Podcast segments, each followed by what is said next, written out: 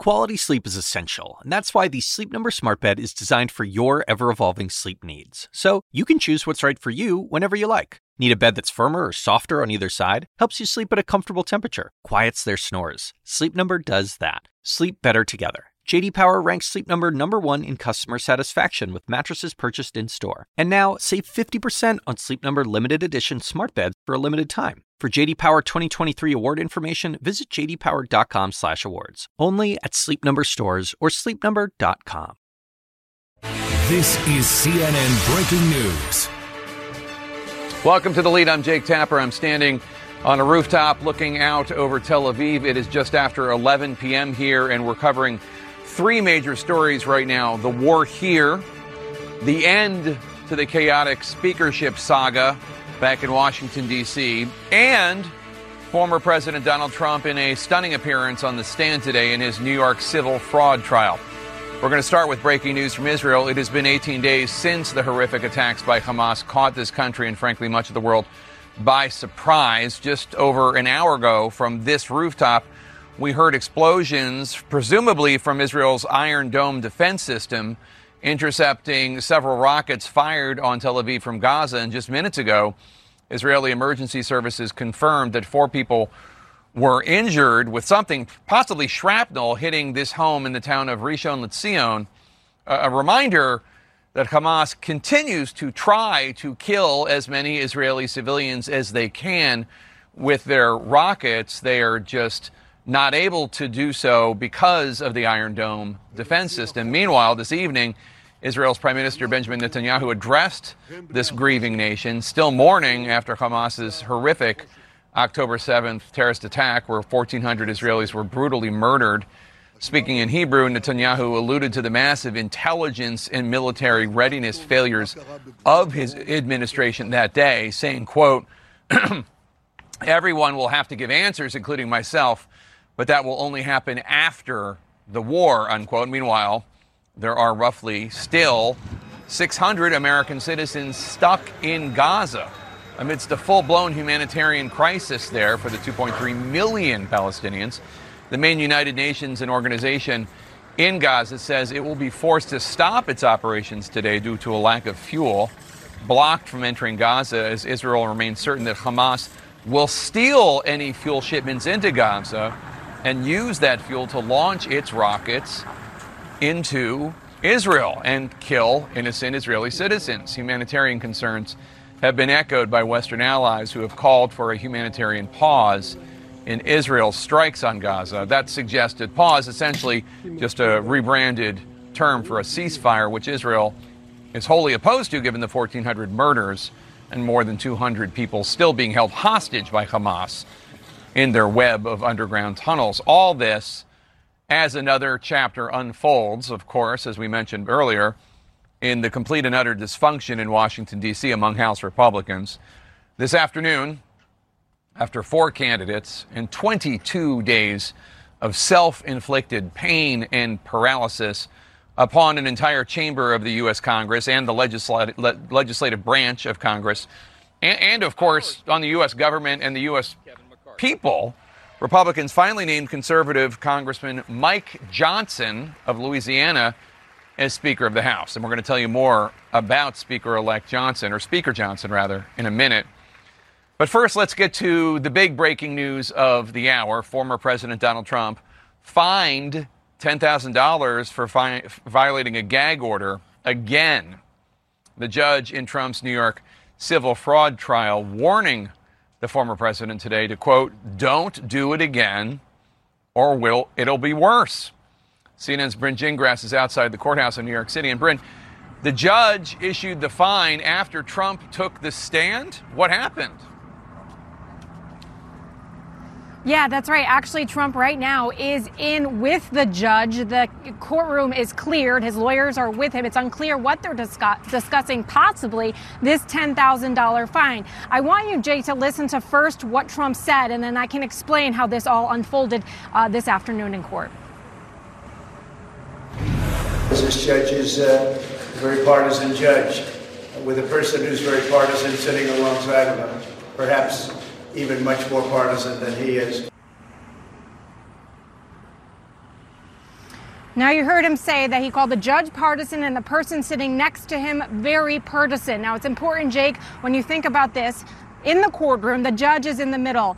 To his right is his court clerk, and to his left is the witness box. At the time, sitting there was Michael Cohen. Well, Trump was brought back into the courtroom. The judge made him take the stand and answer under oath who was he talking about when he said the person next to him is very partisan? And under oath, Trump said that he was talking about Michael Cohen. Well, after he got off the stand, the judge said this As a trier of fact, I find that the witness is not credible, and he was referring to my law clerk. Remember, there was a gag order in place. It, it was that Trump could not speak ill about anyone associated with this judge's staff. This is the second time the judge has said he has violated this gag order. And he put down this $10,000 fine. Well, Trump's attorneys fought that, saying that it's unusual that a law clerk would be sitting right next to the judge and that they feel like this case is being tried by two judges. But that did not stand. That argument did not stand, and the judge kept that $10,000 fine uh, in place. Something else very important to discuss here, Jake, the fact that Michael Cohen was cross examined at the end of the day. He's no longer on the stand, but there was some flip flopping that happened that essentially angered Trump so much he threw up his hands and left the courtroom uh, for the end part of the day. We are actually hearing from Michael Cohen right now about that exchange that happened on the stand. We're expecting to hear from the New York Attorney General. There's a lot that's happened in the last hour of this civil trial, Jake, and we'll continue to update you. Uh, but as of now, the civil trial will then now continue uh, tomorrow. Jake? All right, Bryn Gingras, thanks so much. I want to go now to CNN senior legal analyst uh, Elie Honig. Elie, uh, what are the risks for Donald Trump uh, being questioned under oath? Well, Jake, anytime anyone takes a stand, particularly if they're under multiple indictments, they run the risk of incriminating themselves. Trump actually would have had the option here to take the fifth and refuse to testify, but in this scenario, the judge could have used that against Donald Trump. The second risk is precisely what happened. Donald Trump took the stand and the judge said, I find you non credible. I don't believe you. And hence the judge ruled against Donald Trump and levied the increased fine. And when the when the judge says, "quote Don't do it again, or it'll be worse," what could worse mean? Does it mean more than ten thousand dollars? Which let's let's be honest, that's pocket change for Donald Trump, or does he mean jail time? Maybe. So that's precisely the dilemma that the judge has here. The two tools that the judge has at his disposal are one, fines, and two, jail time. In fact, the judge went out of his way the last time to warn Donald Trump if you do it again, I can fine you more and I can, at least theoretically, imprison you. Now, I don't think that's at all likely. And I think, the, as you note, Jake, the financial amounts here are not really enough to deter Donald Trump. So the judge is going to have to engage in some sort of escalating deterrence here. And the judge said, my concern here is someone's going to get killed. So I think the judge needs to respond accordingly. I don't know that a $5,000 fine and then a $10,000 fine are going to do it. Let's turn to the Georgia election subversion case where Donald Trump and 18 co defendants uh, were charged with trying to overturn the state's uh, 2020 election results. Uh, uh and just into CNN, new exclusive reporting Georgia prosecutors are considering plea deals with six additional co defendants. Uh, Jenna Ellis, Sidney Powell, Ken Chesebro, and Scott Hall have already pleaded guilty. Elie, six more plea deals. That would mean almost half of the co defendants will have flipped on Trump. Yeah, Jake. So that would mean 19 defendants originally. Four we know have pled. That brings us down to 15. If another six plead, that gets us down to nine remaining co-defendants. This is what you have to do as a prosecutor. Elie, I'm sorry. I'm going to I'm going to interrupt, Elie. I'm like sorry. This. I have to. I apologize. We're going to go to Michael Cohen, who's speaking live outside the courtroom. Let's go to that. He's got the wrong guy to intimidate. As you've seen, I haven't stopped since I don't know how many years now, and I won't until as I said, accountability is had. Why do you think my my name is Jeffrey Levine, and uh, I just want to expand on one thing that Michael said, and then I'm going to share some additional thoughts. First thing was not only did the judge deny the motion to dismiss, but he did it twice. And the second time he did it, he said absolutely denied. So, like many other things with Michael, I can say in over 30 years of practicing law, I've never seen a judge issue a ruling that says absolute denied is enough. Absolutely denied? That's going beyond. And then he followed up the judge saying there's enough evidence in this room to find you liable. So it wasn't solely on Michael. He is a witness. He is not the witness because there's a lot of other evidence. As for my other statements, I just want to say, and I've said this before regarding Michael,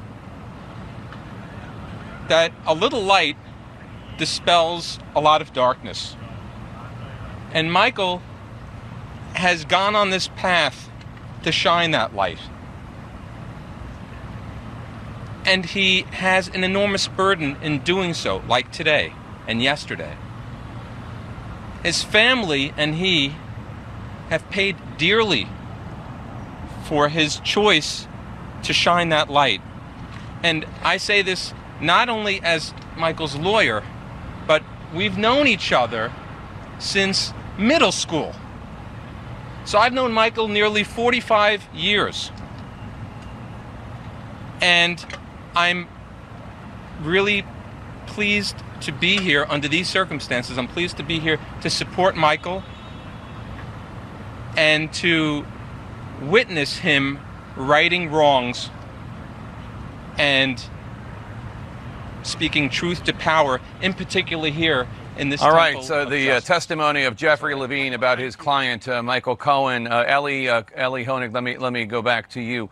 Uh, do you think these plea deals in the Georgia case? Um, we already have had four individuals uh, flip on Trump. There might be six others. Um, do you think they could undermine the credibility uh, of the case? Well, Jake, I think on one hand, it is a good thing for prosecutors to get plea deals because you're locking in convictions. You're sort of showing the world that, yes, these people who I've charged are guilty. However, we do have to ask what's in these plea deals because here's the reality now. We've seen four people plead guilty so far. All four of them were charged with being part of this massive racketeering enterprise. The goal was to steal the 2020 election, looking at a five year minimum in prison. What they've all been allowed to plead guilty to, none of them have had to plead guilty to that racketeering enterprise. Instead, they've all pled to either very low level felonies or to misdemeanors, and not a single one of them is going to do a day behind bars as a result of the pleas. Now, are they going to cooperate in a way that's effective, that's useful? to the DA, that remains to be seen. I mean, look at Sidney Powell. She admitted to this very narrow conduct in Coffee County, but yet she's still out there spewing election fraud lies. So I don't know how viable a witness she's ultimately going to be. So it matters, Jake, what's in the details of these plea deals. And it is fair to question whether they're getting too lenient of a deal here. All right, Elie Honig, thank you so much. I want to bring in CNN's uh, Kristen Holmes now, uh, if I can. And, and this is now Kristen, the second fine that Trump has received from this judge who has been warning the former president it could get worse. What is the reaction inside Trump world uh, to what happened today? Yeah, Jacob, I mean, it depends if you're talking about officially or unofficially. Officially, they are, of course, saying the same thing. This is a Democratic judge who is trying to take away Donald Trump's First Amendment rights. But privately, there is a lot of questions as to how exactly this is going to work and a lot of skepticism as to whether or not Donald Trump can actually abide by this gag order. You have to remember that for years, Donald Trump's advisors and even more recently campaign advisors have been trying to manage his messaging. They know that is not possible. And remember, that is when Donald Trump believes that the people trying to manage his messaging have his best interest at heart, which he obviously does not believe in the case of this judge. Part of Donald Trump's strategy when it comes to his legal, mounting legal peril is to play this out in the court of public opinion. What that means is taking every opportunity he can to talk to the media. That is why he's always going over to the cameras. That's why he's posting on Truth Social. He wants to create his own narrative around this and then again play this out in the court of public opinion, not in a courtroom. This severely limits his capabilities to do that. So whether or not he can actually abide by a gag order, that is a real question, even among his closest aides and advisors who have tried and tried to keep him on message, often to only be left with their mouths dropped open when he says something that they cannot believe came out of his mouth. All right, Kristen Holmes, thanks so much. Appreciate it. To another big story this hour. The newly minted Speaker of the House, Mike Johnson, he was a key figure who once led efforts to overturn the free and fair 2020 election. And that's not the only controversial mark on his resume. Stay with us.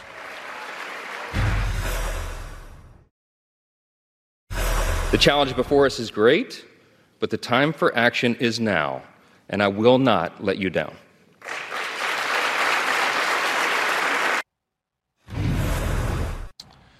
We're back with our other big domestic story tonight after 22 days of complete chaos on Capitol Hill. House Republicans have finally managed to select a new Speaker of the House. His name is Congressman Mike Johnson. He is a four term congressman from Louisiana. He did what over a dozen Republican Speaker candidates were unable to do, which is get 217 votes and unite the party, including the hard right and the right and the few moderates that are left. We want our allies around the world to know that this body of lawmakers is reporting again to our duty stations. Let the enemies of freedom around the world hear us loud and clear. The People's House is back in business. Speaker Johnson's ascension uh, does not come without controversy. He seems, he has a, a manner that is moderate, but he is without question one of the most conservative members of Congress in the House. He's one of the most staunch opponents of abortion. Uh, he led efforts to overturn and decertify the 2020 election, an election that has been proven time and again to have had no widespread voter fraud. Um, perhaps the following two moments sum this up best. The first, a, a floor speech that occurred almost simultaneously as rioters smashed the windows and breached the Capitol on January 6th. The second, just last night. Madam Speaker, we have a solemn responsibility today. We must vote to sustain objections to states of electors submitted by states that we genuinely believe clearly violated the Constitution in the presidential election of 2020. This is the threshold legal question before us, and it's an issue before us for the state of Arizona. Mr. Johnson, you helped lead the efforts to overturn the 2020 election results. Will you oh,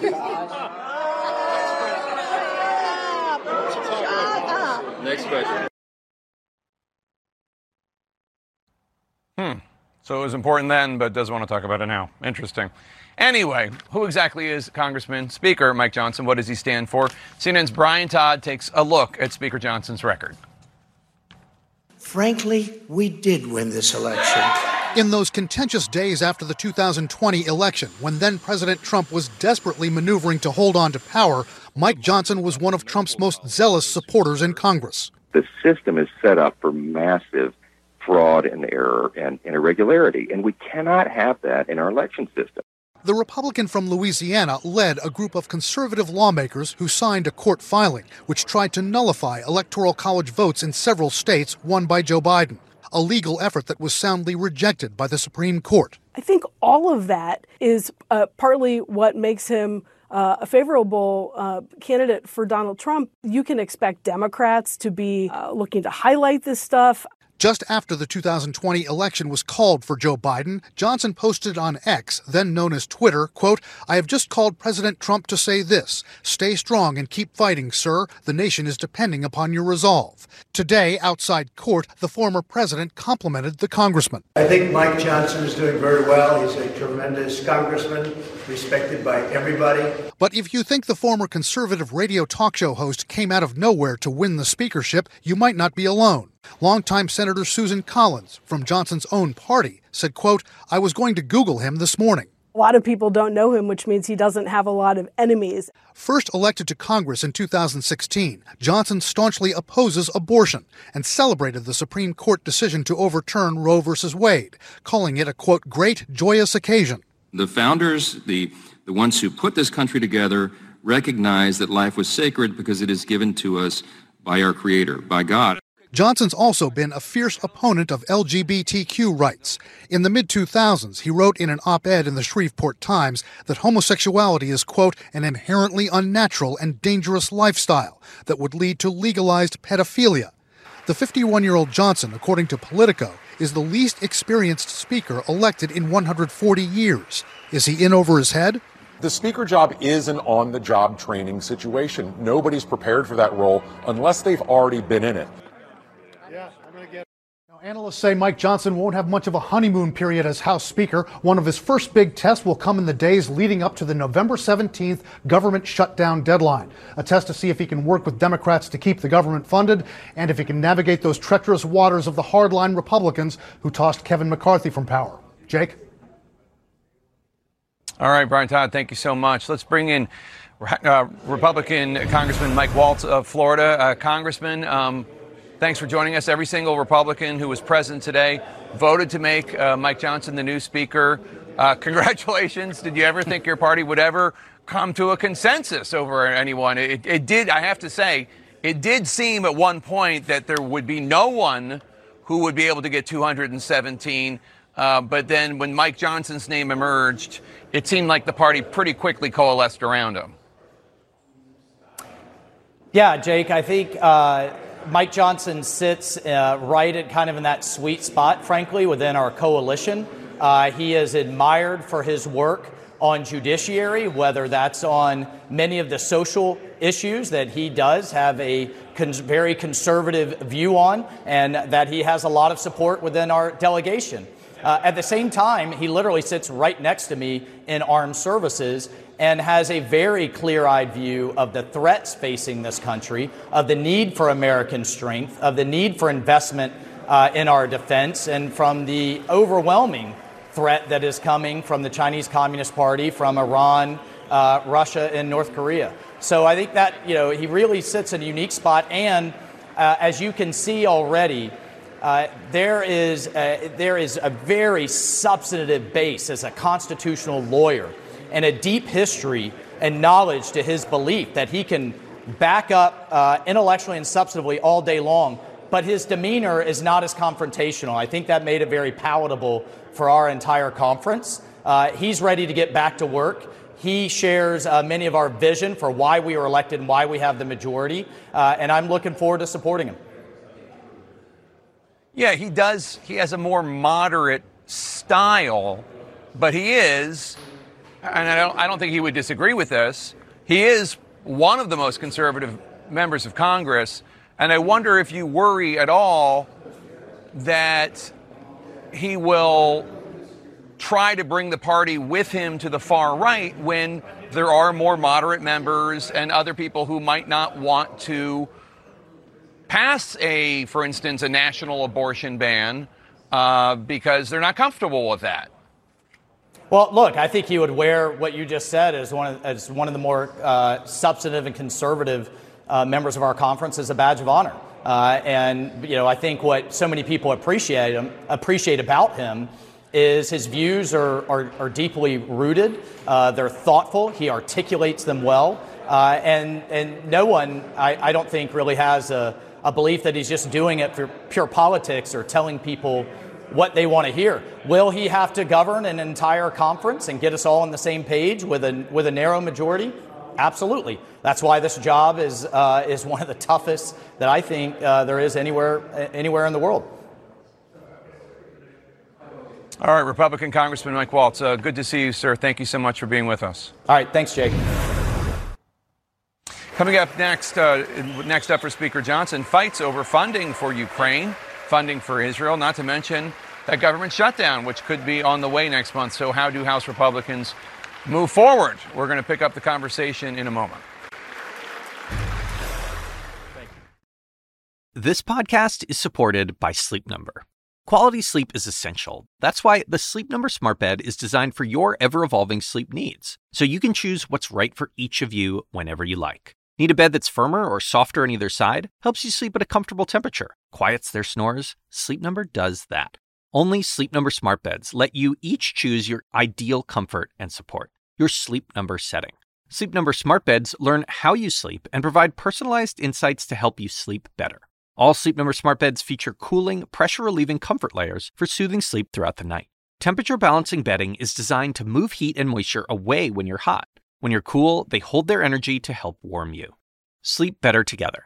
JD Power ranks Sleep Number number 1 in customer satisfaction with mattresses purchased in-store. And now, save 50% on Sleep Number limited edition smart beds for a limited time. For JD Power 2023 award information, visit jdpower.com/awards. Only at Sleep Number stores or sleepnumber.com.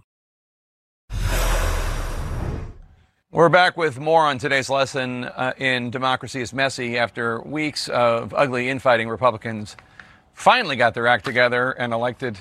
Oh, Donald Trump is talking outside the courthouse. Let's listen in. Evaluations, and he was caught lying like nobody's ever lied. It was better than a Perry Mason moment. Uh, and that should be the end of the case. That should, in any other case, any other judge, this would be the end of the case. We're being railroaded here. The city and state are railroaded. Businesses are leaving because of this. But the their only witness, their chief witness, their only witness, just admitted number one, he lied. And he admitted he lied. He said he lied numerous times. And then he said, as per the best television show that you'll ever imagine, he said, I did not, me, I did not ask him to manipulate figures. That should be the end of the case. If we had a jury, this case would have never started practically. Also, it's a statute that's never used. It was only used for Trump. This is a very unfair thing, and other businesses are watching it, and if they move to New York, they're crazy. As far as the speaker is concerned, he is a fantastic gentleman, and I think he's going to do a great job. Mike Johnson, Louisiana, is going to do a great job. Thank you, everybody.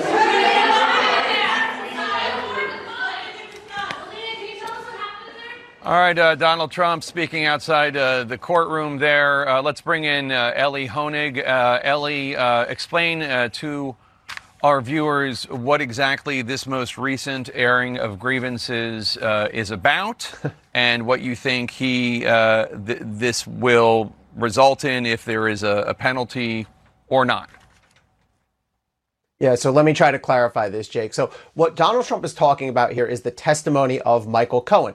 Michael Cohen, over the years, during his congressional testimony and at this trial, has explained the instructions that Donald Trump gave him in different ways. At times, Michael Cohen has said, no, Donald Trump never specifically told me to inflate the value of assets. At other times, he said, well, but it was generally understood. Donald Trump knew how to make his will known without specifically saying it. There's a bit of a discrepancy there. That's fair game for cross examination. That's fair game for Trump's lawyers to argue to the judge ultimately here. Michael Cohen's not credible. His testimony has been inconsistent.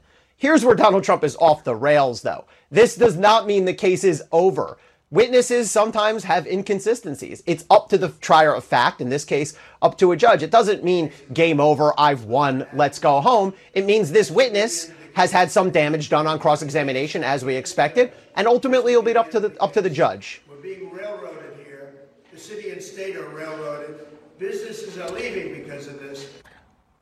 And uh, Elie Honig, uh, in, in addition, um, do you think that Donald Trump, who has been repeatedly told and threatened with a gag order. Do you think him going out there and saying we're being railroaded here? Do you think uh, that that will have any impact? Again, his complaining, uh, his his taking issue with the manner of, of the trial, et cetera. Well, he's toeing the line, as we've seen quite a bit. The gag order in this particular case, there's actually two. There's a separate gag order in one of the criminal cases in D.C., but the gag order in this case, this is the civil trial in New York, is very narrow. All the judge said is, you cannot say anything about my staff. The judge actually accepted himself. He just said, my clerks, my courtroom staff. And so I think Trump's general comments about the conduct of the trial are probably not specific enough to violate the gag order. In contrast, I should note to the comments that Donald Trump has made now twice, which the judge has found do specifically go to the clerk. And that's why the judge has found Donald Trump violated that gag order twice and fined him twice. All right, Elie Honig, thank you so much. I want to bring uh, bring in uh, Jamie Gangel right now uh, to talk uh, more uh, about Speaker uh, Mike Johnson. and Jamie, uh, we've been talking uh, about uh, Speaker Johnson, uh, and uh, what's interesting, one of the things uh, that's been going on with Speaker Johnson is that he, um, he he's a, he's a very smooth operator. Like I co- I covered him way back in 2005, and I was in Louisiana and uh, I was covering a parish there that continued to proselytize uh, its public school students, continued to do school prayer public school prayer, even though courts kept telling them to stop. And he worked for a group called like the Alliance for De- Alliance Defense Fund or something like that. And he presented these very, very Christian conservative uh, views in a very moderate, mainstream presentation. And I remember turning to my producer, Avery Miller, at the time and saying, This guy is going to be a congressman very quickly. Um, I did not know. This is about 18 years ago. I did not. I would not have predicted he would be a speaker within within 20 years. But it does not really actually surprise me because he has these very conservative views, as Michael Waltz, Congressman Waltz, acknowledged earlier. Um, he's one of the most conservative members of the House, and yet in manner and bearing, he seems like a, a next door dad. Right. So y- look, I, We're I- looking outside right now. Uh, J- I'm sorry, Jamie, I'm sorry for interrupting No right now. Uh, Letitia James is, is, is speaking. Let's listen in. corroborate the testimony of a number of witnesses. It's also important to know that Michael Cohen is not the main witness. His evidence has been corroborated by the mountains of evidence, enough evidence to fill the courtroom. And so I look forward again to this um, trial continuing, and I look always, and I, of course, I always look forward to justice. Thank you very much. And let me also remind you that the judge has already made a decision with respect to the summary judgment. There is sufficient evidence to prove that, in fact, Mr. Trump, the Trump Organization, and the other defendants committed widespread fraud. I know he's not the main witness. Are you satisfied? Sounds like it was a bad job. All right, so that was uh, Tish James uh, talking uh, right now. J- Jamie Gangel, what is your impression right now uh, uh, of what's going on uh, in this courtroom uh, right now with Donald Trump? Well, I, the thing that struck me today was the fine for the gag order, $10,000 fine. And it reminded me, Jake, you may remember in, when we covered Bob Woodward's first book on Trump, Fear. And Woodward tells the story of how Trump's own lawyer, John Dowd, said, You can't go on the stand. Uh, if you testify, was the quote, you'll end up in an orange jumpsuit. And I remind everyone of that because one of the things the judge did in the gag order ruling was Trump took the stand. He was under oath. And he said, Oh, I was talking about Michael Cohen, not your clerk. The judge said that wasn't credible. So, just big picture, I, that was my takeaway from today's um, court appearance. And Elie, what does this tell you about what comes next in the trial? So Letitia James made a really important point there. Michael Cohen is on the stand now. He's obviously a very important witness, but there's a lot of evidence here that needs to be gone through. There are other witnesses from inside the Trump organization. There are financial documents. And so the point the attorney general made there is this is a long trial. There's a lot of evidence. And she made another really important point to keep in mind. The judge has already given what we call summary judgment, meaning she's already found in favor of the AG against Donald Trump on one of the allegations in this case, the allegation of repetitive and persistent fraud. So the AG's already won that issue, but there's still a long way to go. This case, Michael Cohen's very important, but this case does not solely rise or fall on Michael Cohen's testimony. All right, Jamie Gangel and Elie Honig, thank you so much. Appreciate it. Here in the Middle East, uh, emergency aid that should be headed into Gaza has been crippled by a fight over fuel. We're going to tell you where that stands next. Welcome back to the lead. We're live from Tel Aviv. Diplomatic tensions are escalating after the United Nations Secretary General Antonio Guterres said this at a UN Security Council meeting yesterday. It is important to also recognize the attacks by Hamas did not happen in a vacuum. The Palestinian people have been subjected to 56 years of suffocating occupation. He went on to say he was not trying to justify the appalling attacks, but in response, Israel's ambassador to the United Nations called for Guterres's resignation. Today, Israel's ambassador to the UN said that Israel will block visas to UN representatives that, quote, the time has come to teach them a lesson, which prompted the UN Secretary General to make this statement today to, quote, set the record straight. I am shocked by the misrepresentations by some of my statement yesterday in the Security Council, as if as if I was justifying acts of terror by Hamas. This is false. It was the opposite. Let's bring in CNN's Clarissa Ward, who is live in Cairo, Egypt. Um, Clarissa, diplomatic fight has been playing out for quite some time as the fuel shortage is intensifying the humanitarian crisis in Gaza. Bring us up to speed. So there has been so much back and forth about this, Jake. Uh, the Israelis have been saying that Hamas actually holds uh, hundreds of thousands of liters of fuel, but meanwhile, when we talk to humanitarian organizations, hospitals, the UN on the ground, they say that this has actually now reached a crisis point. The World Health Organization saying that 12 of Gaza's 35 hospitals are now essentially out of commission. Eight of those because they have simply run out of fuel. The UN uh, Relief and Works Agency that operates inside of Gaza has said previously that they would be forced to stop their operations tonight. Uh, earlier this afternoon, speaking to CNN, they appeared to sort of calibrate that message slightly and said that if they run out of fuel tonight or tomorrow, they will be uh, forced to drastically reduce their operations. We've been in touch with a number of doctors and hospitals on the ground who say that they really are now on their last drops of fuel and what's important to remember here, Jake, of course, is that because the electricity has been cut off, it's fuel that powers the generators. It's generators that then allow incubators, ventilator machines, and crucially, desalination plants. Because clean water is no longer accessible, people are drinking brackish water, according to doctors on the ground. That is leading to spiking uh, of, of rates in disease, but also preeclampsia in pregnant women.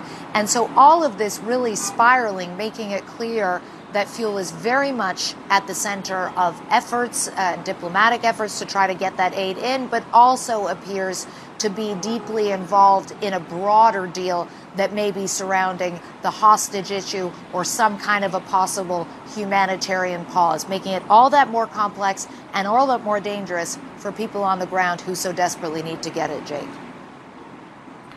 So Israel argues that if they let fuel in, Hamas controls Gaza, they will just seize it, and the fuel will be used to fuel rockets, which are, attack civilians in Israel, and that the fuel will be used for oxygen in the tunnels.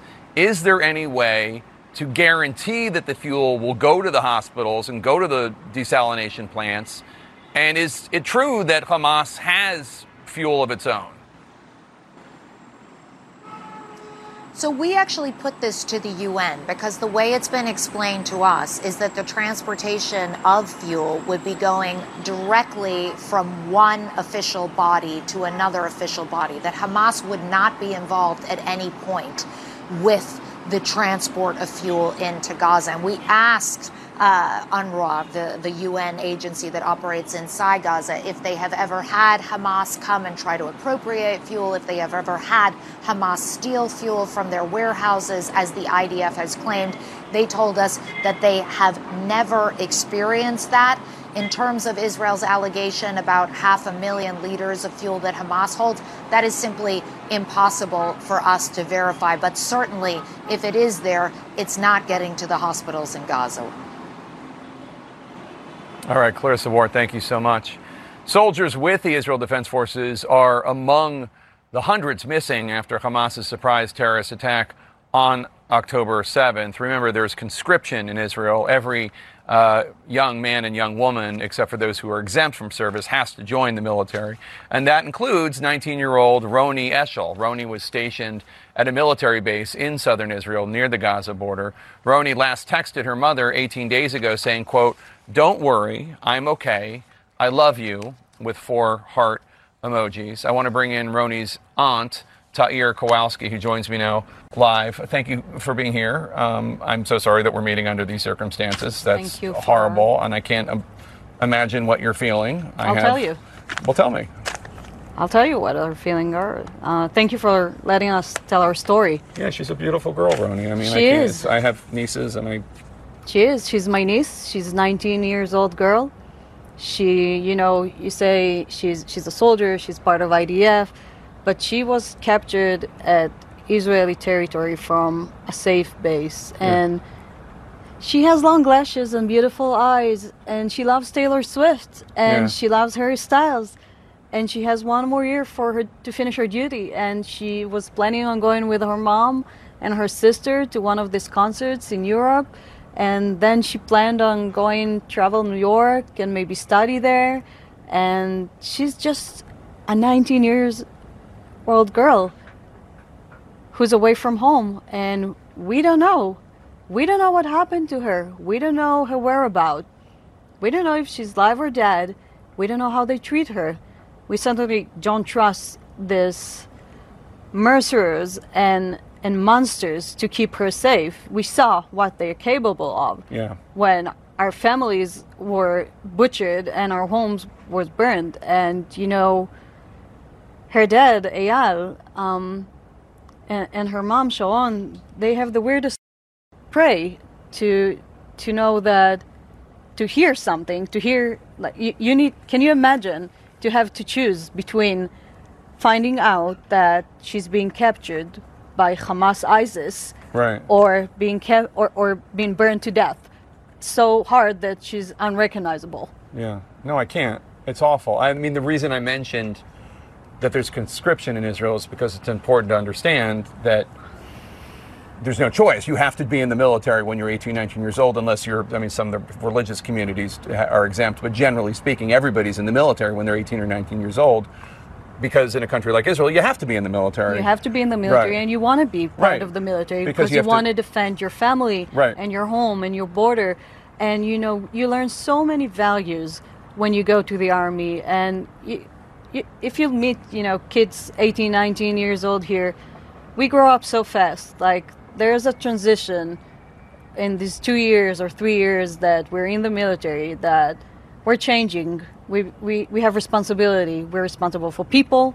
We're responsible for, for homes. We're responsible for our borders. We're responsible for protecting the rest of Israel from attacks Yes. and, from infiltrations. Ronnie, Ronnie's job is to be a lookout, a lookout at the border, at the hottest border in Israel, At the Gaza, at the Gaza Strip. inside Israeli territory. Yeah. So- no, no, I get it. I get it. What uh, did did you hear from? When did you? How did you find out? And have you heard from the IDF? Have you heard from the government? Have they been have they been keeping you up to t- up to um, speed on what's going on? What happened is that this Black Saturday, October 7th, there's a genocide that happened here in Israel, inside Israeli Four, territory. Fourteen hundred people killed. Yeah. Yeah, and thousands of wounded and families that have been evacuated and stripped apart, and 220 missing, kidnapped people who are women, children, babies, elders that were stolen from their bed even before it was morning and stolen from a music festival that me and my friends were supposed to go to and a cousin of ours Oh, you were going to go to the. yeah we're gonna go there to celebrate the Nova Festival. yeah to enjoy it we have friends from new york coming in and we're like Why didn't "What-" you go? because we had bruno mars the day after So you wanted to save your strength. yep Yeah, So I- simple, right? So I want you to look at the camera and what would you say if Hamas or somebody from Qatar or Egypt or Turkey who might have influence, what do you want them to know about Roni to get her home? What do you what do you want to say to them? i want to say i want to say i don't want to speak to hamas hamas doesn't Okay, but to like but maybe somebody But- who has influence with them. But yeah, I want to talk to, to the international community. I want to speak to every citizen of the world who does not believe in terror and does not believe that 40 beheaded kids are responsible for anything but their own, you know, snooze and, and, and anything else. I want to reach out to you and I want to say to you that it's your responsibility to bring back Roni home. And not only Roni, 30 kids that are in captivity in Gaza, in tunnels, in the dark, that no one knows if, you know, someone hugs them, someone is wiping their tears, that their parents are murdered and they're orphans right now because vicious, vicious monsters decided that this is how they fight. Don't believe Hamas ISIS. Don't believe them as they say it's for the Palestinians. They're against the Palestinians. They're against their own people. They use them as shields. They block the roads when IDF say evacuate because we're coming. We're coming for Hamas. We're not coming for people. And it's your responsibility to tell the story and to understand the narrative and to understand that there is a very short window for these people to come back, for my Ronnie to come back. And if you go and you support this, you know, you feel awoke and you want to talk about the misery, there's lots of misery here in Israel. Israel wants to live inside Israel territory. And I reach out to you and I say, Ronnie is just a 19 year old girl. She's someone's daughter. She's someone's sister. She's someone grandkid. Yeah. And we miss her and we need her home. Yeah. This is not the first time my family has suffered from terror attacks. This is happening to us, a generation after generation after generation. This is the fourth generation that we lose our family members. So don't, there's no good terror and bad terror. There's only bad terror. There are mm-hmm. only bad monsters who steal babies from their beds. I don't want to go into graphics. You can find everything, everything online because Hamas ISIS has published it. All right. Tahir. Tahir Kroski. I hope that you come back again with Ronnie and you tell I your story wish. with Ronnie. I Okay? wish. Thank you so much. Thank you so much. We'll be right back. From executive producers Park Chan-wook and Robert Downey Jr., The Sympathizer is the new HBO original limited series based on the Pulitzer Prize-winning novel of the same name. Join me, Philip Nguyen, a scholar of Vietnamese American culture, and the cast and crew as we discuss the making of this historic series. Subscribe now to the Sympathizer podcast wherever you listen to podcasts and stream HBO's The Sympathizer starting April 14th exclusively on Max. I'm looking out from a rooftop over Tel Aviv. It's almost midnight. 18 days since the horrific terrorist attacks by Hamas caught this country and, frankly, the world by surprise, setting off a cascade of consequences, including now a humanitarian crisis in Gaza. Part of that, the, the lack of basic necessities, food and water and fuel. We'll get to that. But first, two other major breaking stories domestically in the United States. After 22 days without a Speaker of the House of Representatives, Republicans finally got their act together. The Honorable Mike Johnson. Republican Congressman Mike Johnson of Louisiana is now House Speaker Mike Johnson with unanimous Republican support, taking the gavel from former House Speaker Kevin McCarthy. And just like McCarthy, Johnson is a vocal supporter of former President Donald Trump and also was a key congressional figure in the failed efforts to overturn the 2020 election based on Donald Trump's lies about the election. More on Johnson's election in a moment, but we begin with Donald Trump today making a stunning appearance on the witness stand at his own civil fraud trial in New York. CNN's chief legal affairs correspondent Paula Reed is with us now. Paula, tell us why Trump was on the witness stand today and what happened. Well, Jake, he made a brief appearance on the witness stand today, not to talk about the substance of that $250 million fraud trial, but instead to answer questions from the judge about whether he may have violated a gag order that the judge had imposed. Now, the judge had previously barred Trump from making comments about members of the court staff. And that came after Trump posted about the judge's clerk suggesting that she was partisan. And Trump was subsequently fined $5,000 when that post remained up long after that gag order was in place. But today, Trump said that the judge was partisan, but also said that he was sitting alongside another very partisan person, appearing to once again reference the clerk. And now Trump's lawyers denied that's who he was speaking about. And on the stand, Trump insisted that, yeah, he was talking about the judge, but the person next to him he was referring to was the star witness, Michael Cohen. But Jake, the judge, wasn't buying it. He said that he found Trump, quote, not credible and that these statements were intentional and hit Trump with a $10,000 fine. But Jake, going forward, It's going to be a challenge for the judge in this case, judge in at least one of the other federal cases, to try to enforce these gag orders. At least the judge in the federal case here in D.C. said, look, I need to put on a trial and protect court staffers. But we know former President Trump is insistent. He is determined to try to paint all of these proceedings as partisan pursuits. And Paula, CNN has some new exclusive reporting on the Georgia election subversion case. Uh, we're hearing more plea deals might be in the works. Yeah, potentially up to half a dozen. So the sprawling RICO case charged 19 defendants. Four of them have already secured deals with prosecutors, and our colleagues Zach Cohen, Nick Valencia, and Jason Morris have learned the prosecutors are in talks with around six other defendants and that they're open to striking deals with pretty much everyone except for former President Trump, where there appears to be little desire to compromise. Now, Trump and his attorneys have suggested that this willingness to strike deals is a sign that this case is weak. But, Jake, we know this is how RICO prosecutions and many criminal cases work. You try to flip defendants and really focus on a certain set of key defendants. And that's exactly what you're seeing here. And so far, they've been pretty successful in just a short amount of time. They've been able to secure plea deals from three people who worked very closely uh, with Trump's legal team or directly on that legal team to challenge the results of the 2020 election. And in addition, a bail bondsman. He was actually the first person to strike a deal. And as someone said, uh, these these are pretty favorable deals because, quote, the first to squeal gets the deal. The sooner you are willing to strike a deal with prosecutors, the more favorable the terms.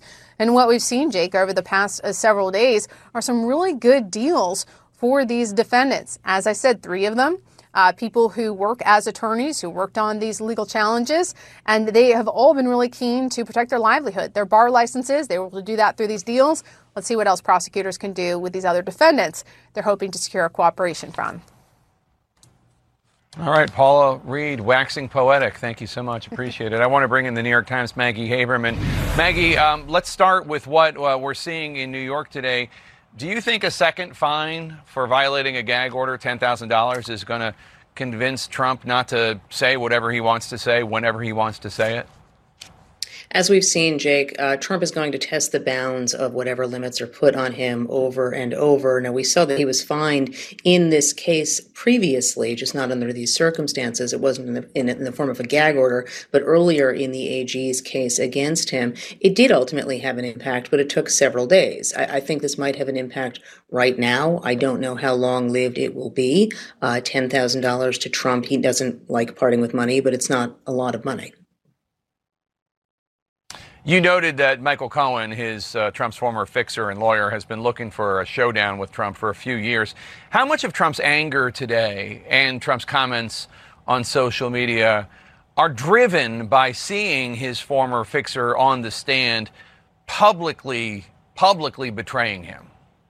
It's a big piece, this personal nature of this feud, Jake, in terms of the behavior you're seeing from Trump. He wanted to be at this trial. He doesn't have to be there. He's not a criminal defendant, and he didn't have to go, but he has wanted to go when Michael Cohen was testifying, planned to do it last week when uh, Cohen was supposed to be there, is there now. He thinks that things go better when he shows up at trials. Now, as we've seen, he ended up getting fined by the judge, so that didn't quite work out, but he accomplished what he wanted to do, which was to glower at Michael Cohen for a while. I do think that Cohen gets under Trump's skin. I do think that Cohen uh, rattles Trump in a very specific way, and I think you are seeing Trump try to do it back. And uh, take a look at the image uh, CNN just obtained of Donald Trump on the stand today. It's a courtroom sketch. We always like these interesting courtroom sketches. Everybody has their own little interpretation of him. This is uh, Trump when he was being questioned under oath about the gag order. Uh, the judge didn't find Trump's explanation as to who he was talking about when he referred to somebody as being uh, more partisan than somebody else. Trump said he was talking about Michael Cohen, but the judge didn't believe him. He thought he was talking about his clerk, and the judge then fined Donald Trump uh, $10,000 for violating it. He, he, basically called Trump a liar, basically insinuated Trump was lying under oath. What, what's your reaction to this? And uh, I, you know, I don't know. Uh, you're not an art critic, but what's your take on the image? Unfortunately, I can't see the image, um, so I'm I'm sorry that I can't. My oh. take on what took I don't have a, a, a reverse uh, showing here, but what my take from what happened on the stand is you are correct that Judge Engoron has not liked how Trump has dealt with this trial, said very bluntly that he doesn't find him credible. Now, does that mean he doesn't find him credible in every instance? I don't know that that matters. He's saying it uh, while Trump was under oath. And Trump, remember, Jake, is going to have to testify in this trial as a witness in the next two weeks. And so the fact that this is going into his questioning with this level of rancor with the judge, it, it's just not helpful to him at a time when he's trying to save his company. All right, Maggie Haberman, good talking to you. Thank you so much, my friend. A very busy afternoon here on the lead. We're live from Tel Aviv. A brand new Speaker of the House was elected just a few hours ago. Republicans managing to get their ducks in a row or whatever in a row.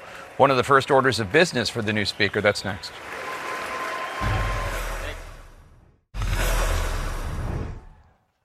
We're back with another major story we're following tonight. It has been 22 days since eight Republicans conspired to oust then Speaker Kevin McCarthy, and weeks of dysfunction followed. Weeks where Republican lawmakers were unable to come to a consensus of who should replace him. And the House of Representatives, for the first time in American history, had no speaker, and the legislative branch was not functional. Today, finally, House Republicans came together and, like adults, managed to coalesce around a candidate. They picked Congressman Mike Johnson of Louisiana as their new speaker. CNN's Manu Raju joins me now from Capitol Hill. Manu, Speaker Mike Johnson, uh, he's known as a big Trump supporter.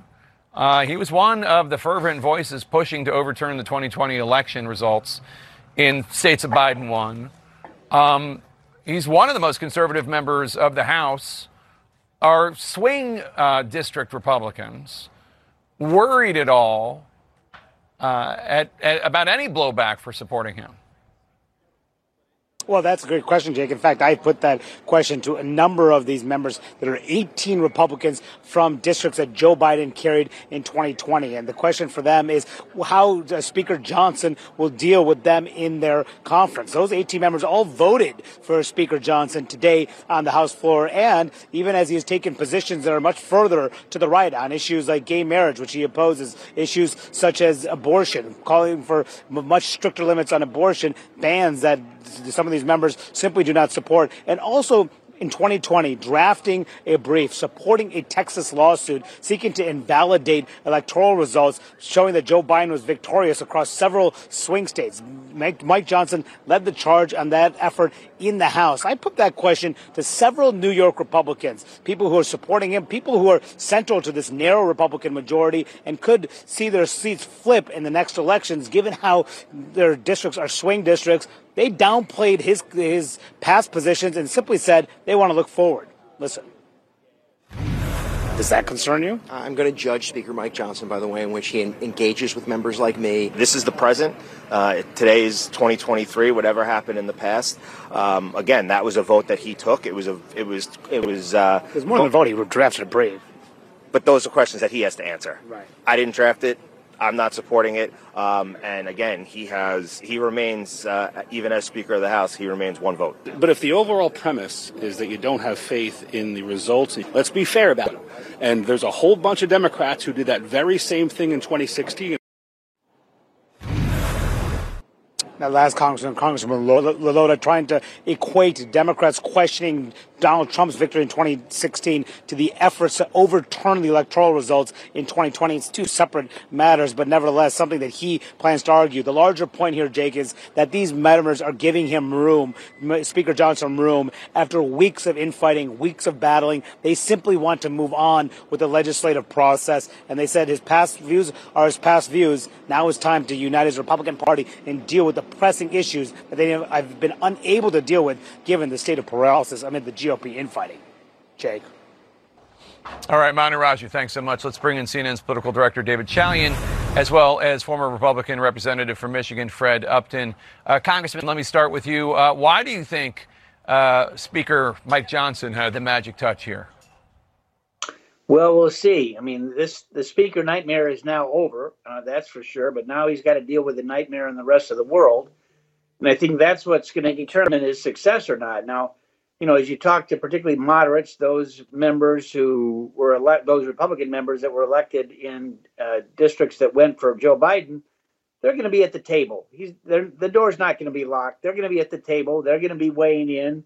Uh, already, right now, as we talk, uh, the House is passing a resolution to condemn the attack uh, that Hamas did uh, a couple weeks ago. It's passing overwhelmingly in the House.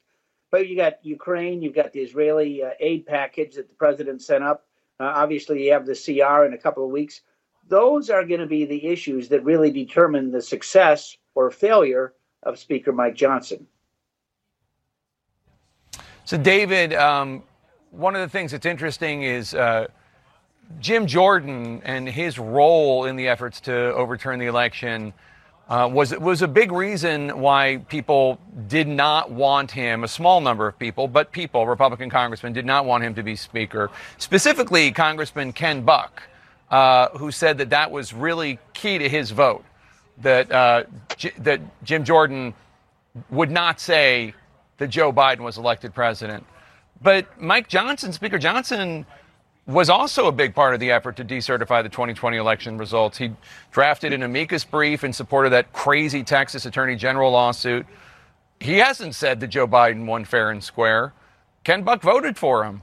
Why did Jim Jordan not get the pass that Mike Johnson got? Well, perhaps Ken Buck had a beef with Jim Jordan or doesn't like the persona of Jim Jordan as the face of the Republican Party. Ken Buck will have to answer that. But you are right to note uh, Mike Johnson's role in drafting that brief, in whipping up votes for Republicans uh, to get onto that brief and reporting back to the Trump uh, White House about uh, who's on board with it and who wasn't. And as you noted, uh, that Texas case was not even you know taken up by the Supreme Court. They just uh, dismissed it as it as it didn't have standing. And this is something that uh, Congressman Aguilar, the Democrat, the number uh, three Democrat in the uh, House leadership, number two Democrat in the House leadership, uh, mentioned in his speech, Jake, and listen to how a Republican Congresswoman responded on the House floor.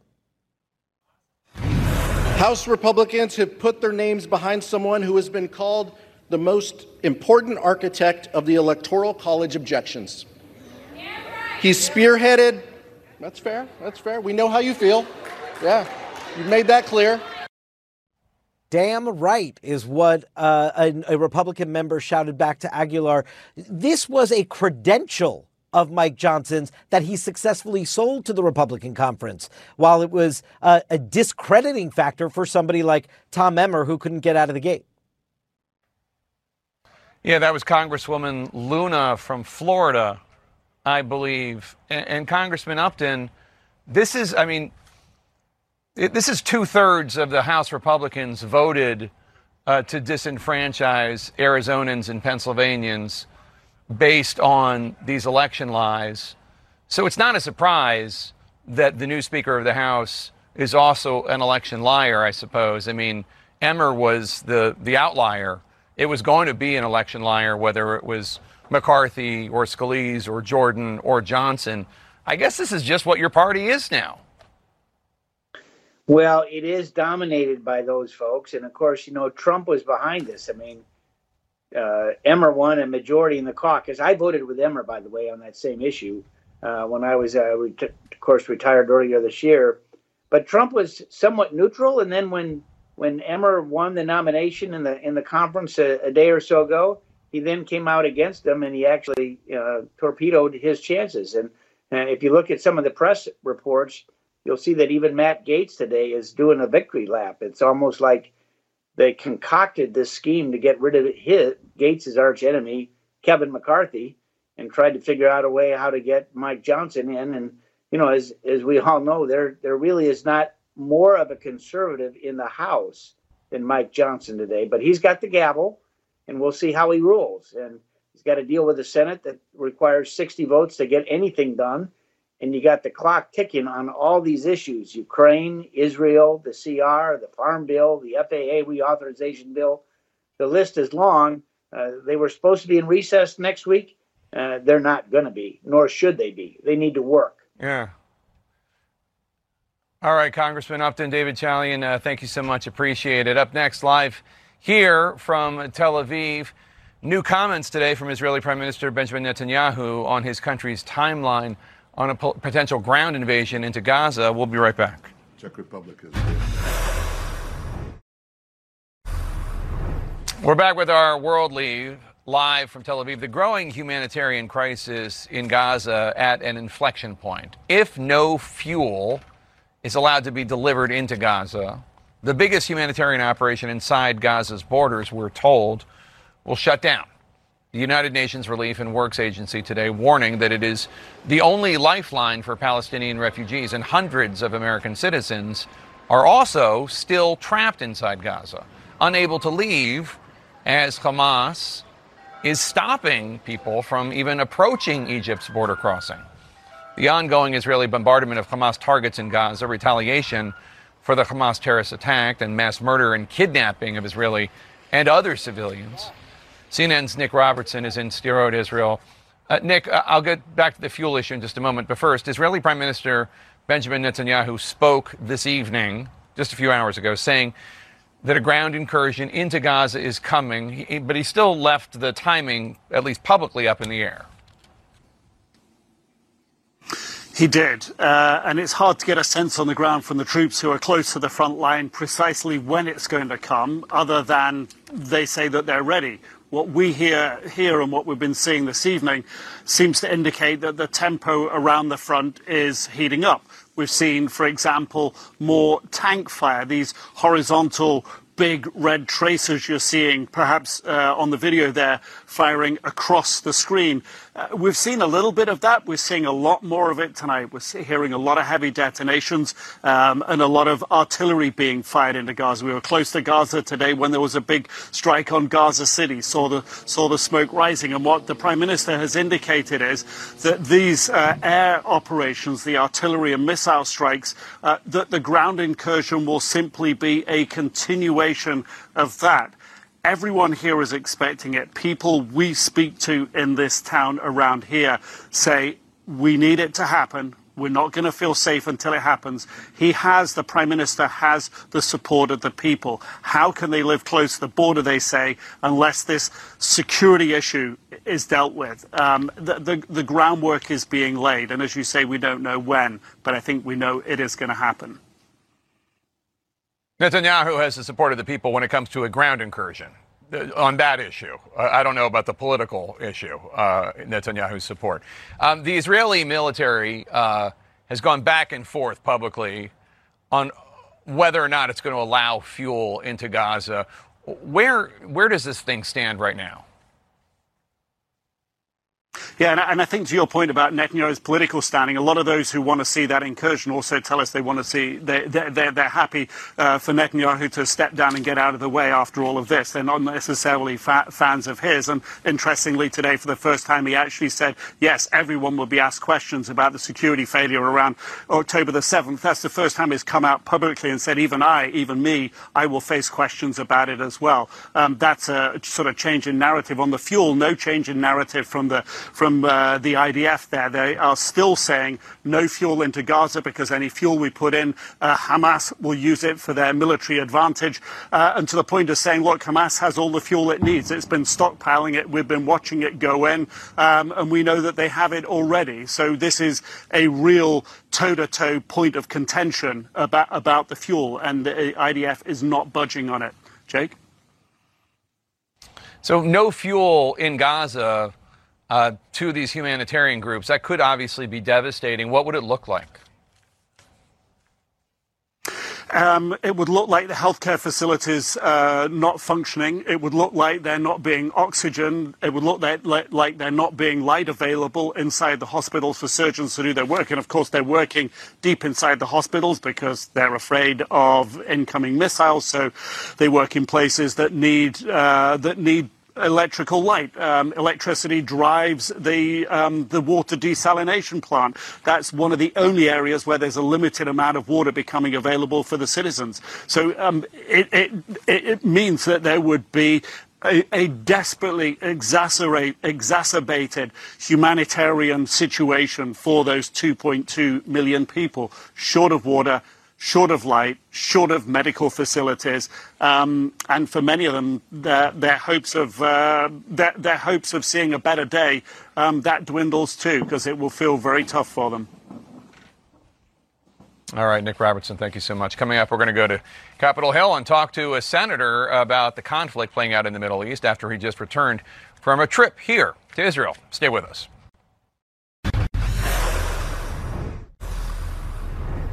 And we're back with our world lead just moments ago. The U.S. House of Representatives, with overwhelming bipartisan support, passed a resolution in support of Israel. And they can actually do that now because they finally have a speaker after 22 days without one. It is House Speaker Mike Johnson of Louisiana who said that this resolution would be his very first order of business after Hamas attacked, murdered, and kidnapped Israeli citizens and citizens from other countries on October 7th. With us now, Republican Senator John Thune of South Dakota. He just returned from a congressional delegation trip to Israel. Senator, thank you so much uh, for coming on the show. We appreciate it. Tell us what you saw and experienced on your trip to Israel. Well, we hit Jake. We hit uh, Saudi Arabia, Egypt, and Israel. In Israel, for sure, uh, we met with families of uh, family members who'd been taken hostage, which was a very, uh, as as you know, powerful and emotional uh, meeting, and just reaffirmed uh, our commitment to do everything, working with our administration here in the United States, as well as with regional partners in the region, to try and get the, the American hostages out. We still have a number of them that are unaccounted for and uh, and that's a obviously a huge priority for those families, and certainly a huge priority for uh, all the members of our delegation. And then, of course, met with the Israeli officials to to find out, get an update on what's happening with regard to the conflict. And uh, you know, the Israelis live on a, a, razor's edge there. They have been now for the last uh, since Hamas took power back in the 2005 timeframe. Uh, they have been living next door to somebody whose principal mission in life is to kill Jews and to wipe Israel off the face of the earth. So this has real world consequences for them, and uh, they view it as an existential uh, debate as to whether or not they're going to be around as a nation and as a people. Obviously, there are a lot of concerns about the innocent Palestinians in, in Gaza and the humanitarian crisis there, uh, not only because of the airstrikes, but because of the inability of aid to get into Gaza. Would you support uh, a temporary pause in airstrikes, if you don't want to call it a ceasefire, or just a, a temporary pause um, to allow some of the aid to get in? I think the uh, obviously the Israelis, uh, as much as anyone, want to make sure that innocents are protected from all this. And I think any questions about how that's done needs to be in consultation with them. Uh, if they believe that uh, a pause makes sense, then uh, I think we, I would obviously, uh, you know, defer to their judgment on that. But I think, you know, the, the, the argument that's being made out there about a ceasefire, potential ceasefire, I think all that does is embolden and enable and strengthen Hamas. So I think the Israelis understand that there are innocent Palestinians who are victims of Hamas, just like you know they are in all of this, and want to do everything they can to make sure that those people are protected. And and they're going to try and do that in, in as they continue to try and uh, eliminate Hamas. Uh, make sure that they protect innocents. But uh, as you know, that's uh, not easy to do because Hamas uses these civilians as human shields. And clearly, they have no concern about however much human carnage gets accumulated as a result of this. Uh, so it's really, uh, I think, the Israelis' call and uh, working with our regional partners, trying to make sure we do everything we can to get hostages out and make sure that innocents are protected. We've been talking to a couple Palestinian Americans who are trapped in Gaza, and there are something like 500 to 600 Americans stuck in Gaza. It's obviously a complicated issue. Um, but what is your understanding as to why these Americans can't get out? And do you think the Biden administration is doing enough to get them out? Well, what we've tried to reiterate and emphasize with the administration is this needs to be job number one. Let's get Americans home, um, including you know Americans we know about as well as Americans that are unaccounted for. That ought to be their principal objective in all this. And I think we have been uh, there have been discussions with uh, those in the area who can help as partners in making that happen, um, and, and, I hope we see some progress there. But you know, at the end of the day, um, that's at least from our standpoint here in the States, we want to do everything we can to get Americans who are affected by this in Gaza back home safely, and, uh, and we should be working with whomever. And I think, again, there are some folks who have some influence in all this uh, in the region to make that happen. It looks like after uh, almost three weeks of whatever it was, uh, your colleagues in the House finally have your, themselves a Speaker elect, uh, Congressman Mike Johnson of Louisiana. Uh, in his comments, he has talked about uh, aid to Israel, not so much about aid to Ukraine. Are, are you concerned about that? Will there be uh, congressional aid to Ukraine in the future? Well, my expectation is that there will. Um, and again, I don't know exactly how it all comes together at this point. We have our own process in the Senate. The House, as you point out, has a new speaker, which we're grateful for, and hopefully they can get up and functioning again and, and deal with the issue of providing aid for Israel. And uh, we'll see about, obviously, the, where the votes are on Ukraine, but I certainly expect that there will be a, a, big vote in the end in the House and the Senate for a package that supports America's national security objectives, which, in my view, include uh, supporting and defending Israel, their right to defend themselves, and then also uh, making sure that we stop Russia's aggression in Ukraine. Speaker elect Johnson um, not only voted against uh, counting the electoral votes from uh, Arizona and Pennsylvania based on that wild election lies from Trump and company. He's uh, one of the guys that helped organize that crazy uh, uh, election lawsuit from Texas. Uh, the attorney general there got all the signatures, and went to the U.S. Supreme Court. They didn't even take a look at it because it was so full of nonsense. Does that concern you at all? Well, he's now the Speaker of the House, and um, you know, so he has a huge responsibility in discharging and executing the Speaker's responsibilities uh, and duties under the Constitution. So, um, you know, I have my own views, and I think you know know well what those are with regard to the last election. But as we look forward, it's really important now that we try and, and execute on an agenda not only that addresses what are vital uh, national security interests of the United States, including what's happening abroad and what's happening at our southern border um, but also just the basic functions and duties of, of funding the government. Uh, there's a lot of work to do, and um, I'm, I'm, I'm all for let's move forward, let's address the challenges this country faces in the future, and, uh, and you know, whatever has happened in the past, uh, it's uh, at this point, at least in my view, uh, as the Speaker of the House, uh, his responsibility is to govern this country for the future. Senator John Thune of the great state of South Dakota, thanks so much for joining us, sir. Thanks, Jake. Coming up, my visit today with a father who tried to hide from Hamas in a safe room, the tragedy that he learned about when he got out. We're back in Tel Aviv with our coverage of the war on Hamas in Gaza and the terrorist attack on October 7th that started it all. And I'm going to tell you a story now of almost unimaginable cruelty. Hamas killing a mother in front of her three year old son. Eh, this is a story we've heard time and time again since the October 7th Hamas attack, even as these very same terrorists tried to use the very same boy for propaganda purposes to show their alleged compassion.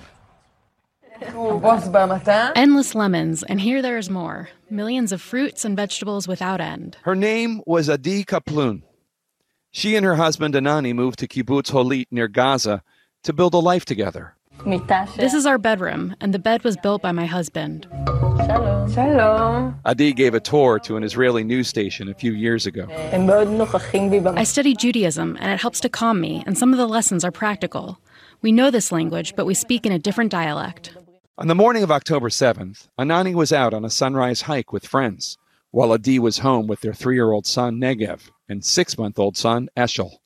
Her dad, Yaron, was visiting the kibbutz, staying in the guest house across the street. And then Hamas attacked. All the shooting started at 6:30 in the morning. I immediately called her to ask if I can come be with her. She said, "Absolutely not. No way, definitely not." She said, Dad, stay in the apartment. Don't come out and close yourself in the safe room. Of course, I listened to her. Hamas terrorists arrived on motorcycle and foot, killing innocent civilians and migrant workers. Yaron closed himself off in a safe room, as did Adi, hiding with her sons in her house's safe room. We hear shooting, then quiet. Another house. Shooting, then quiet. At 12:30, Adi sends me a text message. Dad, lock the door strongly. We guess that according to what happened afterward, that was when they came into her house. There was shooting, there was lots of shooting noises, very loud, very close to me. I tried to call her. She didn't answer. After a few times, the phone was disconnected. I already had a bad feeling. Yaron had no way of knowing Hamas terrorists had dragged his grandsons, Negev and Eshel, to another house, where Hamas terrorists then fired into a shelter and killed Chaim Katzman, and then dragged out Avital Alajem. They took me to the living room, and then came more terrorists with the children of my friend Adi, which is she is still missing. Um, they gave me Eshel, which is he is four and a half months old, um, and Negev, who is almost four years old, both traumatized, and they just gave them to me. Avital, Negev, and Eshel were then kidnapped and dragged at gunpoint to Gaza as hostages. Hamas then even used images of Negev in propaganda to show how compassionate they were. Propaganda that appeared in Arabic media that we will not show you. The reality, of course, was far different. They were traumatized. They were shocked. Um, Negev has a bullet, had a bullet that crossed his foot, and uh, Eshel, the baby, he was breathing so much uh, gunfire, and his lungs were absorbing so much um, yeah, both of them were traumatized and they were just quiet. They kept like, you know, gazing at the terrorist with terrified eyes. Negev, the four-year-old, he was wounded. So he couldn't walk, he was crawling, he was crying. It was a tra- traumatized experience. Miraculously, Avital managed to escape with the boys, and they were able to reunite with their father. Yaron was rescued from his safe room by Israeli soldiers. They searched Adi's house. They found nothing and no one. The entire house was filled with so many bullets, bullets from a firearm. The door of the safe room, the door looked awful. It was full of holes, full of bullet holes, dozens of bullets. Then the mystery. Where was Adi? Where was she? We don't know. She's missing. Days passed. I mean, I couldn't even touch my shoulders. I was so tense. And then the grim answer came. Adi had been murdered. Her body was booby trapped. It had been hidden in her house. It had been there the whole time. It turned out afterward that because I didn't move anything, everything was booby trapped with grenades, and only after three days, it turned out that Adi was underneath all the mess under the bed. They shot her. They shot her really cruelly. They really murdered her. All the bullets that were in the door, her body absorbed some of them. It's a terrible ending, but there was an end. And every day it just uh, it's worse. It gets worse. There's more hostages. There's more. Yeah, it's terrible. Uh, I, you know, just the three days waiting, not knowing. Um, I can't imagine the people who are we're 17 days now waiting and don't know? I can't imagine. The grandsons, thankfully, were alive. But how is Negev today? What had he seen? His foot is now healing, but what of his heart? What of his soul? I know that he was told right from the start that his mother was not coming back. I, I don't know how he's processing it. What was the purpose of killing Adi Kaplun?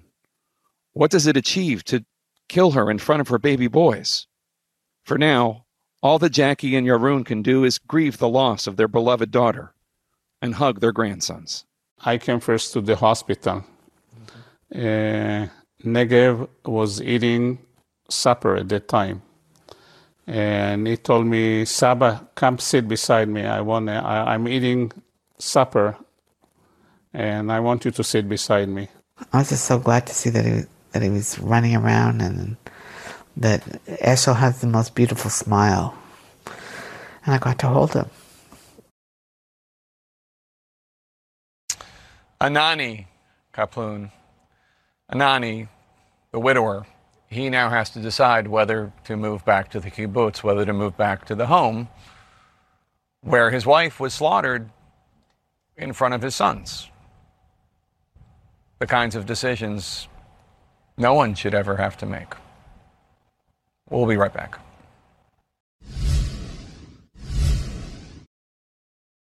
Quality sleep is essential, and that's why the Sleep Number Smart Bed is designed for your ever evolving sleep needs. So you can choose what's right for you whenever you like. Need a bed that's firmer or softer on either side? Helps you sleep at a comfortable temperature, quiets their snores. Sleep Number does that. Sleep better together. JD Power ranks Sleep Number number 1 in customer satisfaction with mattresses purchased in-store. And now, save 50% on Sleep Number limited edition smart beds for a limited time. For JD Power 2023 award information, visit jdpower.com/awards. Only at Sleep Number stores or sleepnumber.com. I'm Dr. Sanjay Gupta, host of the Chasing Life podcast. In honor of our 10th season, we want to hear from you. Leave us a message at 470-396-0832 and tell us how you chase life. It could be used on an upcoming episode.